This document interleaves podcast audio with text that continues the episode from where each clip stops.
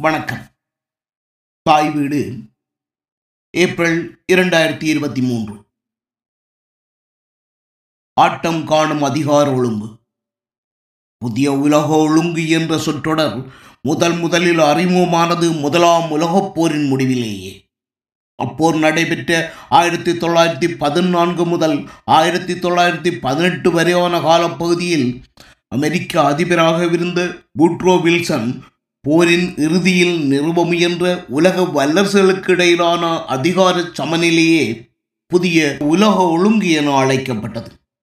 தனிப்பட்ட அரசுகளின் வல்லமைக்கு அப்பாற்பட்ட உலகளாவிய சிக்கல்களை அடையாளம் கண்டு அறிந்துணர்ந்து அவற்றை தீர்க்க ஆவண செய்வதன் மூலம் பலம் வாய்ந்த நாடுகளுக்கிடையே மோதல் நிலை உருவாகுவதையும் அது அவற்றின் சார்பு நாடுகளுக்கும் கடத்தப்பட்டு உலகப் போராக உருமாறுவதையும் தடுக்க வேண்டி வில்சன் பலம் வாய்ந்த உலக நாடுகளின் கூட்டமைப்பு ஒன்றை உருவாக்க விரும்பினார். வில்சனின் எண்ணப்படி ஆயிரத்தி தொள்ளாயிரத்தி இருபதில் முதலாம் உலகப் போர் முடிந்த இரண்டு ஆண்டுகளுக்குள் உருவாக்கப்பட்ட உலக நாடுகளின் சங்கம் ஆயிரத்தி தொள்ளாயிரத்தி நாற்பதிலே இரண்டாம் உலகப் போர் தொடங்கிய ஓராண்டுக்குள் தன் தோல்வியை ஒப்புக்கொண்டது போல செயலிழந்து போனது. ஆனால் உலகளாவிய சிக்கல்களை கையாள்வதற்கு தேவையான அதிகாரம் பெற்றதோர் அமைப்பு இருக்க வேண்டும் என்ற சிந்தனை இரண்டாம் உலகப் போரின் பின்னர் மேலும் வலுப்பெற்றது. அதன் விளைவாகவே ஆயிரத்தி தொள்ளாயிரத்தி நாற்பத்தி ஐந்திலே இரண்டாம் உலகப் போர் செப்டம்பர் மாதத்தில் முடிவடைய அடுத்த மாதத்திலேயே ஐக்கிய நாடுகள் அவை உருவாக்கப்பட்டது. இந்த ஐக்கிய நாடுகள் அவையின் உருவாக்கத்துக்கான முதற் கூட்டம் நடைபெற்றது அமெரிக்காவின் சான் பிரான்சிஸ்கோ நகரிலேயே என்பதையும் அதன் தலைமைச் செயலகம் அமையவென தெரிவான நகரம் அமெரிக்காவின் நியூயார்க் நகரமே என்பதையும் வைத்து பார்க்கும்போது இந்த புதிய ஒழுங்கின் அதிகார மையம் எங்கே இருந்தது என்பதை இலவாக புரிந்து கொள்ள முடியும். இரண்டாம் உலகப் போர் எடுத்த காலகட்டத்தில் அமெரிக்காவின் ஏகபோக எதேச்சாதிகாரத்துக்கு சவாலாக இருந்தது சோவியத் யூனியனே. எனினும் இந்த பனிப்போர் காலத்தில் நன்மைகள் எவையும் விளையவில்லை. மாறாக அதிகார பசி கொண்ட இந்த இரு வல்லரசுகளினதும் பதிலிப்போர்களுக்குள் சிக்குண்டு பல நாடுகள் சிதிலமாகின. ஆயிரத்தி தொள்ளாயிரத்தி தொண்ணூற்றி ஒன்றில் சோவியத் யூனியனே உடைந்து போக அமெரிக்கா தனிச்சண்டியனானது அதையடுத்து ஐக்கிய நாடுகள் அமைப்பின் செயற்பாடுகளும் பெரும்பாலும் அமெரிக்காவினதும் அதன் தலைமையின் கீழ் அணிவகுத்து நின்ற மேற்குலக நாடுகளினதும் நலன்களை பராமரிப்பதாயும் அவற்றின் நோக்கங்கள் ஈடேற ஏது செய்வதாயுமே அமைந்திருந்தன.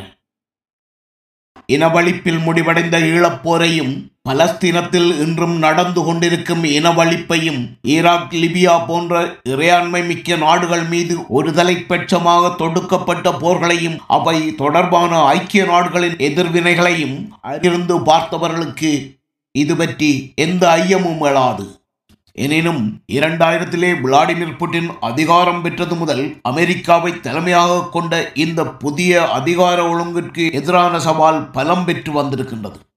தற்போது உக்ரைனில் நடந்து கொண்டிருக்கும் போரை இந்த சவாலின் உச்சமாகவே நோக்க முடியும். இரண்டாயிரத்தி பதினான்கிலே உக்ரைனின் கிரைமியா பகுதி மீதான ஊடுருவலின் வெற்றியால் தன்னம்பிக்கை பெற்ற ரஷ்யா இரண்டாயிரத்தி இருபத்தி ரெண்டிலே உக்ரைன் மீது பெருமெடுப்பிலான போரை தொடுத்தது. பலமற்றதொரு சிறிய நாடான உக்ரைன் மீது பலம் பொருந்திய ரஷ்யா தொடுத்த அந்த போர் ரஷ்யா எதிர்பார்த்தது போல் உடனடி வெற்றியை அளிக்கவில்லை என்பது மீண்டும் ஒரு பதிலிப்போர் நடக்கின்றது என்பதையே சுட்டி நிற்கின்றது. பதிலிப்போர் இம்முறை ஆசியாவிலோ இலத்தீன் அமெரிக்காவிலோ நிகழாமல் ஐரோப்பாவிலேயே நிகழ்கின்றது என்பதே கூடுதல் சங்கடம்.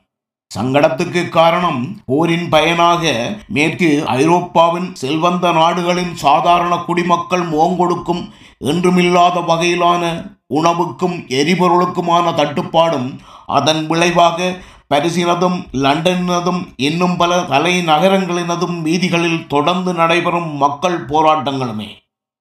இந்நிலையில் தற்போது சீனா இடைப்புகுந்து ரைசியாவுக்கு பகிரங்கமாகவே நேசக்கரன் நீட்டியிருப்பதும் பிரதிபலனாக ரைசியா சீன நாணயத்தில் வர்த்தக பரிவர்த்தனைகளை செய்து கொள்ள முன் வந்திருப்பதும் இரண்டாம் உலகப் போரின் பின் நிலவி வந்த இருமுக அதிகார சமநிலையில் மற்றுமொரு முகம் உள்நுழைந்திருப்பதையே காட்டுகின்றது. இரண்டாம் உலகப் போரின் போது பலம் வாய்ந்த ஐரோப்பிய அரசுகள் தம்மிடையே மோதிக்கொள்ள ஜப்பான் தன்பாட்டுக்கு ஆசியாவை ஆக்கிரமிக்கும் முயற்சியில் ஈடுபட்டது. அம்முயற்சி தோல்வியிலேயே முடிவடைந்தது. இப்போது வரலாறு மீண்டும் நிகழ்கின்றது. ஆனால் இம்முறை பலச்சமநிலை சீனாவுக்கு சார்பாகவே இருப்பதாக தோன்றுகின்றது. இந்த சமநிலை மாற்றத்தால் வளர்ந்து வரும் நாடுகள் புதிய புதிய முறைகளில் ஒடுக்கப்படும் என்பதும் சுரண்டப்படும் என்பதும் உறுதி. அது எப்போது எவ்வகையில் பரிணமிக்கப் போகின்றது என்பதை அச்சத்தோடு நோக்குவதைத் தவிர வேறெதையும் செய்யும் பலமற்றவர்களாகவே நாம் அனைவரும் எஞ்சியிருக்கின்றோம். நன்றி.